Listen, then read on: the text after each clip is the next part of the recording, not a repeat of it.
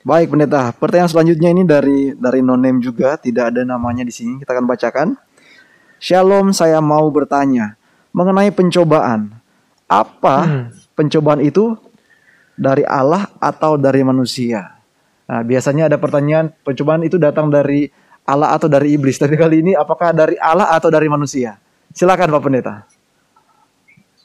Terima kasih. Istilah pencobaan ini uh, sangat luas. Satu kata dalam bahasa Yunani yang diartikan pencobaan bisa juga diartikan sebagai ujian. Jadi untuk melihat apakah itu pencobaan yang datangnya dari setan atau pencobaan yang diizinkan Allah sebagai suatu ujian, maka kita tentu harus melihat konteks dari uh, peristiwa-peristiwa uh, yang ada di dalam Alkitab. Tapi pada prinsipnya kita boleh baca di dalam Yakobus pasal 1. Kita buka Yakobus pasal 1 ayat yang ke-13 sampai ayat yang ke-15. Mungkin tolong dibacakan oleh Stephen atau Jeff. Ayat berapa pendeta? 13 sampai ke 15 ya pendeta? Ya, Yakobus pasal 1. Ayat 13. Apabila seorang dicobai, janganlah ia berkata, pencobaan ini datang dari Allah Sebab Allah tidak dapat dicobai oleh yang jahat, dan ia sendiri tidak mencobai siapa pun. Ayat 14. Tetapi tiap-tiap orang yang dicobai oleh keinginannya sendiri, karena ia diseret dan dipikat olehnya. Ayat yang ke-15. Dan apabila keinginan itu telah dibuahi, ia melahirkan dosa. Dan apabila dosa itu sudah matang, ia melahirkan maut. Demikian Bapak Pendeta. Ya. Terima kasih. Ayat ini dengan jelas menyatakan Allah tidak pernah mempunyai maksud untuk membuat manusia itu jatuh di dalam pencobaan. Makanya di Taman Eden pun Tuhan Allah telah memberikan amaran kepada Adam dan Hawa untuk tidak memakan buah pohon yang dilarang itu. Jadi uh, apa namanya? Allah tidak pernah bermaksud untuk membuat manusia itu jatuh di dalam pencobaan.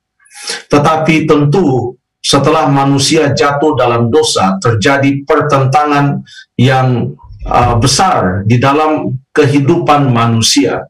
Pertentangan yang bahkan sudah dimulai sebelum manusia jatuh dalam dosa, dimulai dari Lucifer dan malaikat-malaikatnya yang menentang Allah. Jadi kita sekarang hidup di dalam suatu pertentangan yang besar di mana setan berusaha untuk membuat kita jatuh. Tetapi kalau kita berserah kepada Tuhan, maka usaha setan melalui berbagai pencobaan untuk membuat kita jatuh. Kalau kita bersandar kepada Tuhan, maka kita bisa menang menghadapi pencobaan itu. Dan setiap kali kita menang menghadapi pencobaan itu, maka iman kita itu bertumbuh. Iman kita itu bertumbuh. Makanya di dalam satu Korintus pasal yang ke-10 ayat yang ke-13 dikatakan di sana Pencobaan-pencobaan yang kamu alami ialah pencobaan-pencobaan biasa yang tidak melebihi kekuatan manusia sebab Allah setia dan karena itu ia akan dan karena itu ia tidak akan membiarkan kamu dicobai melampaui kekuatanmu. Sebab pada waktu kamu dicobai ia akan memberikan kepadamu jalan keluar sehingga kamu dapat menanggungnya perhatikan kata-kata yang mengatakan Allah setia ia tidak akan membiarkan kamu dicobai. Ayat ini tidak berkata, ia tidak akan mencobai kamu melampaui kekuatan. Tidak. Ayat ini tidak mengatakan ia tidak akan mencobai kamu. Ayat ini mengatakan ia tidak akan membiarkan kamu dicobai. Jadi ada oknum yang betul-betul berusaha untuk menjatuhkan kita melalui berbagai pencobaan dan bekerja di dalam hati kita dan manusia menyambutnya dengan keinginan-keinginan. Itulah sebabnya Yakobus 1 mengatakan bahwa kita dicobai oleh keinginan kita sendiri dan kita kalau kita menyambut si pencoba itu yaitu setan dengan keinginan-keinginan kita, maka kita akan jatuh ke dalam pencobaan. Tapi kalau kita bergantung kepada Tuhan, maka ayat ini berkata, ia tidak akan membiarkan kita dicobai oleh si pencoba itu melampaui kekuatan kita. Kekuatan yang bagaimana? Ayat ini dengan jelas mengatakan kekuatan yang datangnya dari Allah. Pada waktu kita dicobai, kalau kita berserah kepada Tuhan, bergantung kepadanya, maka kita akan tampil sebagai pemenang.